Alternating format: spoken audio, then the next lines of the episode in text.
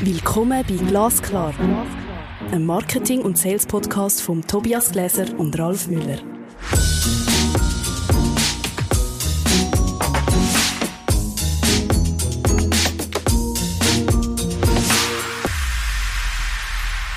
Lieber Tobias, Hallo Ralf. wir sind schon bei Folge 24. Weißt du, was mich ein bisschen kritisch stimmt? Immer wenn du lieber Tobias sagst, dann kommen ganz schwierige Fragen. Ja, also Ich mache mich gefasst, ich bin parat, ich sitze fest. ehrlich gesagt ist das nicht ohne Absicht, aber dass du das so schnell rausbekommst, hätte ich ja, nicht gedacht. ich kenne dich langsam. Also, was zur Hölle ist Inbound Sales? Das ist das Thema heute. Genau. Also fangen wir doch mal an. Also Inbound Sales ist eigentlich nichts anderes als ein Paradigmenwechsel. Und zwar von Verkaufsförderung zu Kundenbefähigung. Das klingt jetzt vielleicht ein bisschen abstrakt, oder? Also was ist eigentlich Verkaufsförderung und was ist Kundenbefähigung? Und das ist eine andere Art von Betrachtungsweise oder Vorgehensweise mit einer Kundin oder einem Kunden. Oder Vertriebsförderung heisst oder motiviert einem eigentlich, möglichst viel, möglichst schnell zu verkaufen. Und Kaufbefähigung, da mache ich einen Perspektivenwechsel. Also ich tue mich mehr auf die Kundin oder den Kunden konzentrieren und überlege mir, wie tue ich eigentlich jemanden optimal durch einen Verkauf oder Kaufprozess durchzuführen und helfen, die richtigen Entscheidungen zu treffen. Wenn ich ganz kurz anmerken darf, meiner Ansicht nach ist dieses Inbound Sales ein Instrument, durch das wirklich einem, einem kompletten Wechsel des unseres gesamten Businesses folgt. Nämlich, dass wir den Kunden in den Vordergrund stellen und es nicht nur in der Marketingtagung tatsächlich behaupten, sondern in der Praxis tun. Genau, also es ist wirklich ein Wechsel von Push zu Pull. Und was ich mir als Verkäuferin oder Verkäufer überlegen ist, was hat der Kunde eigentlich für Bedürfnisse, was hat er für, für Ziel, ähm, was hat er für Wünsche, für Herausforderungen, auch für Interessen und was bedeutet das in der ganzen Customer Journey? Also eine Käuferin oder ein Käufer hat irgendeine Bewusstseinsphase, wo er merkt, irgendwie muss er braucht er etwas oder äh, er oder sie möchte etwas kaufen, dann gibt es so ein die Überlegungsphasen oder Abwägungsphasen, wo ich Optionen anschaue, bis ich dann irgendwann zur Entscheidungsphase komme. Und im Inbound Sales überlege ich, wie kann ich jedes Momentum oder jede Phase optimal mitgestalten, dass eben das Gegenüber eine gute Entscheidung treffen kann. Und wie wird das in der Praxis umgesetzt, Tobias? wie wird das in der Praxis umgesetzt? Also am Anfang geht es ja mal darum, Leute oder Unbekannte zu identifizieren und schauen, wer, wer, wer sind die überhaupt. Dann geht man in eine Kontaktaufnahme, also man, man tut sich einfach vernetzen und dann kommt wahrscheinlich der, der, der wichtigste Punkt und zwar das Thema analysieren und Möglichkeiten prüfen. Also, dass ich wirklich mit dem Gegenüber ins Gespräch gehe, vielleicht auch auch ein bisschen herausfordernd, vielleicht auch ähm, Vorhaben vom Gegenüber du widerlegen, dass ich sage, ich glaube nicht, dass das eine gute Option ist für dich, aus dem und dem Grund, hast du das und das auch schon überlegt. Also es geht darum, wirklich zuzulassen und eben dann auch irgendwann in eine Beratung können kommen. Also, dass ich genug Grundlagen vom Gegenüber habe, ähm, genauer weiß, um was geht es eigentlich, dass ich nachher auch optimal kann beraten kann. Das tönt so, als ob ich einen sehr, sehr individuellen Prozess tatsächlich automatisieren kann. Ist das richtig? Also automatisieren meiner Meinung nach nichts mit Inbound oder Outbound zu tun. Ich kann beides automatisieren. Es ist mehr methodischer Ansatz, wo ich auch automatisieren kann. So würde ich das aufgreifen. Aber wenn wir den Unterschied anschauen zum konventionellen Verkauf, ist Verkaufen nach ultimativen Zielvorgaben, das wäre Outbound Sales. Also es geht eigentlich nur um meine Verkaufsziele und ich würde jetzt nicht sagen, ich tue es gegenüber ausblenden, aber ich tue es gegenüber nicht in den Mittelpunkt stellen. Versus eben, ich gehe ultimativ aufs Kundenbedürfnis ein. Dann sicher, ähm, dass ich das Gegenüber mega gut kenne.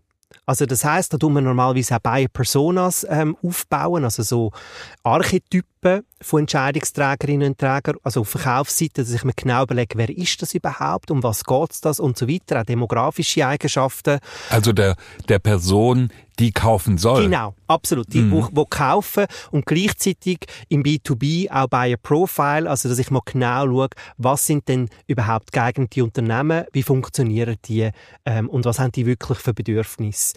Also dass ich eigentlich genauer weiss, wo steht es gegenüber, ähm, was ist die Ausgangslage vom Gegenüber und über Gesprächsführung immer genauer zu einer optimalen Lösung komme, wo ich dann berate und so zu einem Verkaufabschluss oder Kaufabschluss komme. Und ich glaube, etwas, was, was auch so auffällig Indiz sind, dass ich eben nicht mehr Outbound Sales mache, sondern Inbound Sales ist. Outbound Sales Team machen nach wie vor immer noch sehr starke oder intensive Kaltakquise. Also, wo man wirklich Business generiert ganz stark über Kaltakquise. Versus Inbound Sales, und es ist spannend, vielleicht da kurz wieder eine Anekdote. Komm wieder bei meiner Anekdote. Und zwar bin ich etwa vor drei Jahren an der Inbound in Boston gewesen, rund ums Thema Inbound Sales und Inbound Marketing. Und da war immer wieder das Thema gewesen, Outbound Sales ist es nicht, aber nur Inbound Sales ist es eben auch nicht. Und dann, ja, was ist es denn noch? Und da habe ich verschiedene Rednerinnen und Redner gesehen und das hat für mich absolut Sinn gemacht, die sagen, neben Inbound Sales braucht es auch Intent-Driven Sales. Super fancy. Was heißt Intent-Driven Sales? Ist es ist eine Form von Kaltakquise oder eine Form von Outbound Sales, wo ich aber noch ein bisschen genauer schaue. Also ich gehe ein bisschen sorgfältiger vor. Also ich mache eine Vorqualifizierung vom Gegenüber und tu nicht einfach wild umschiessen. Also das heißt, es ist zwar Kaltakquise, aber vielleicht nicht ganz so kalt wie reguläre Kaltakquise. Also ich tue mich noch ein bisschen mehr und intensiver mit dem Gegenüber befassen, aber es ist Outbound. Wenn ich das richtig verstanden habe, geht es da um Intentionen, oder? Habe ich was falsch genau, verstanden? Genau, es geht um Intentionen, also dass ich mir überlege, was hat es gegenüber mögliche Intentionen oder gibt es Indiz, dass die Intentionen können vorhanden sein und auf die gehe ich spezifisch in der Kaltakquise äh, ein. Und etwas vielleicht weiteres noch abschließend zu der Unterschied zu Inbound Sales und konventionellem Verkauf ist auch, konventioneller Verkauf agiert häufig mit Einzelkämpferinnen und Einzelkämpfern, während Inbound Sales Teamplay vorhanden ist oder Teamplay kultiviert wird. Also das heißt, wenn du da laufend reflektierst, was machst du, was mache ich, ähm, wo, wo können wir voneinander lernen, um eben ultimative Kaufbefähigung ähm, umzusetzen. Sehr spannend. Das bedeutet aber eigentlich auch auf der Seite der, der ähm, Verkäufer dass es ähm, eine komplette neue Vorgehensweise ist. Ich glaube, dass denen das nicht unbekannt vorkommt, weil die haben natürlich auch ihre Erfahrungen gemacht. Aber wenn man eine Systematik dahinter steckt, ist es halt mehr als nur ein individuelles Vermögen, sondern es ist der Umbau einer gesamten Struktur. Absolut. Und das ist anspruchsvoll. Also, Inbound Sales ist anspruchsvoll. Und vielleicht können wir da auch ein Wort in die Runde rühren von Challenger Sale. Also, das heißt, es geht darum, im Inbound Sales gegenüber auch herauszufordern, genauer zu verstehen. Und das bedingt als Sales-Verantwortlich oder Sales Rep oder Sales Manager, Manager ähm, auch neue Fähigkeiten und Kompetenzen. Das heißt, ich höre mir zuerst mal an, um es jetzt mal ein bisschen greifbarer zu machen und nicht so abstrakt zu, zu belassen. Ich höre mir erst mal an, was mein Gegenüber eigentlich für ein Problem hat und wie er bisher das Problem gelöst hat. Genau, absolut. Und zulassen ist sicher eine von, von einer äh, eine relevante Kompetenz äh, im Inbound Sales. Aber es geht weiter. Ich muss unglaublich gute Gesprächsführungskompetenzen haben. Also ich muss nicht nur gut können zulassen, ich muss auch gut können Fragen stellen. Ich brauche weiterhin natürlich auch Verhandlungsgeschick. Das ist ganz klar. Also auch irgendwann, wenn wir ja auch verkaufen. Ähm, es braucht Auftrittskompetenz wirklich hohe Empathiefähigkeit und irgendwann auch ein Kundenbedienungsgedanke. Also, dass der Kunde wichtig ist und dass man sagt, mir ist es Anlegen, dass du am Schluss in deinem Warenkorb oder das Angebot, das du wirklich bekommst, auch das ist, was dir wirklich weiterhilft. Und dass du so begeistert bist, dass du wieder kommst. Empathie ist aber jetzt nicht unbedingt jedem gegeben. Und ich bin mir auch nicht sicher, ob man Empathie lernen kann. Ah, das kann er jetzt nicht beantworten, ob er das kann lernen oder nicht. Aber es ist sicher eine Voraussetzung für Inbound Sales. Oder eine Grundvoraussetzung ist, Gegenüber zu verstehen, sich ins Gegenüber hineinzuversetzen und zu überlegen, was braucht die Käuferin und der Käufer im Moment und was muss ich dafür tun, dass am Schluss, beim Abschluss, als Richtige gekauft wird. Ich finde, dass wir jetzt die Vorgehensweisen ganz gut reflektiert haben Und jetzt frage ich dich, Tobias, welche Tools gibt es? Wenn es jemand weiß, dann du. genau, jetzt komme ich wieder mit HubSpot, gell? Das kennen wir schon fängt. Nein, also es gibt natürlich ganz viele Tools. Und meiner Meinung nach zwei von den relevantesten Tools sind sicher HubSpot und Salesforce. Und wie gesagt, ich kann über die Tools Inbound oder Outbound Sales machen. Also das ist eine Methode, Tools sind einfach eine Unterstützung. Ähm, HubSpot hat einen Sales Hub, wo sehr spannend ist zum Anschauen. Salesforce hat auch entsprechende Lösungen. Und dann vielleicht so ein paar, zwei Mikrolösungen oder kleinere Lösungen, die allenfalls auch spannend sein können, wäre unter, unter anderem Apollo, also wo ich auch ein Prospecting kann darüber machen kann, also wo ich gezielt im Intent-Driven Sales kann nach potenziellen Kundinnen und Kunden suchen. Also vor allem im B2B-Bereich ist das natürlich. Und nachher auch gewisse Sales-Aktivitäten über Apollo darstellen oder abbilden. Ein weiteres Tool, noch abschliessend, ist der LinkedIn Sales Navigator, ähm, wo wirklich ganz spezifisch ist, um äh, Sales-Aktivitäten im digitalen Raum zu unterstützen. Wenn du, Tobias, ähm, eine Entscheidung treffen würdest, müsstest für ein bestimmtes Tool, welche Fragen würdest du stellen, also aus Perspektive des Unternehmens? Also ich würde sicher mal grundsätzlich den Verkaufsprozess anschauen. Teamgröße anschauen, vielleicht auch schauen, welche Instrumente sind bereits etabliert und sind erfolgreich etabliert oder auch zukunftsfähig. Also ich finde es immer schwierig, wenn ich jetzt beispielsweise von Outbound in Inbound Approach will wechseln und dann gerade alles auf einmal verändern. Also vielleicht gibt es ja bereits Instrumente, die vorhanden sind, die spannend sind. Ich würde aber auch den Blick über den Tellerrand machen, wie schafft denn das Marketing mit was für Tools und wie können wir dort enger zusammenarbeiten, dass eben einerseits Kommunikation einfacher wird, aber auch der Datentransfer, dass man auch ein holistisches oder gesamtheitliches Reporting durchführen können. Das ist sicher eine relevante Frage. Also wirklich Prozess. Was sind die Aktivitäten, die ich muss abbilden muss? Wie ist die Zusammenarbeit mit dem, mit dem, mit dem Marketing-Team? Und mit was schafft das Marketing-Team bereits? Und was ist meine Teamgröße? Ich würde sagen, das sind so die Indiz äh, oder, oder, oder Fragen, die ich mir würde stellen in der Toolselektion. Jetzt hätte ich mal eine Frage. Wir waren vorhin schon beim Perspektivwechsel. Ihr sagt Perspektivenwechsel in der Schweiz. Also, wie merkt der Kunde das? Ich würde sagen, der Kunde merkt das nicht offensichtlich. Ich glaube, über das haben wir auch schon geredet. Das ist nicht etwas Offensichtliches, aber das Gegenüber merkt ähm, die, die gute Führung durch den Kaufprozess. Ich glaube auch, Kundin oder der Kunde fühlt sich ernst genommen. Und, also was unglaublich mächtig ist, ist auch zu sagen, das, was du eigentlich brauchst, können wir dir nicht anbieten. Ich tue dir sogar jemanden empfehlen, wo du das bessere Angebot bekommst. Und aus meiner Erfahrung in der Praxis kommen teilweise Kundinnen und Kunden wieder, vielleicht zu einem späteren Zeitpunkt, wo eben der Fit sich geändert hat. Also wo allenfalls ich mein Leistungsangebot verändert habe oder sich allenfalls die Ausgangslage vom Gegenüber verändert hat. Also das kennen wir doch. Also wie vertrauensstiftend ist das, wenn man sagt, hey, du hast ein Problem, es, du, es gibt eine optimale Lösung, aber die Lösung findest du nicht bei uns, sondern jemand anders. Und dann sagt man natürlich, ja, ich will doch kein Business verlieren, sondern als Unternehmen muss ich mir dann überlegen, muss ich allenfalls mein Angebot oder meinen Leistungsausweis erweitern.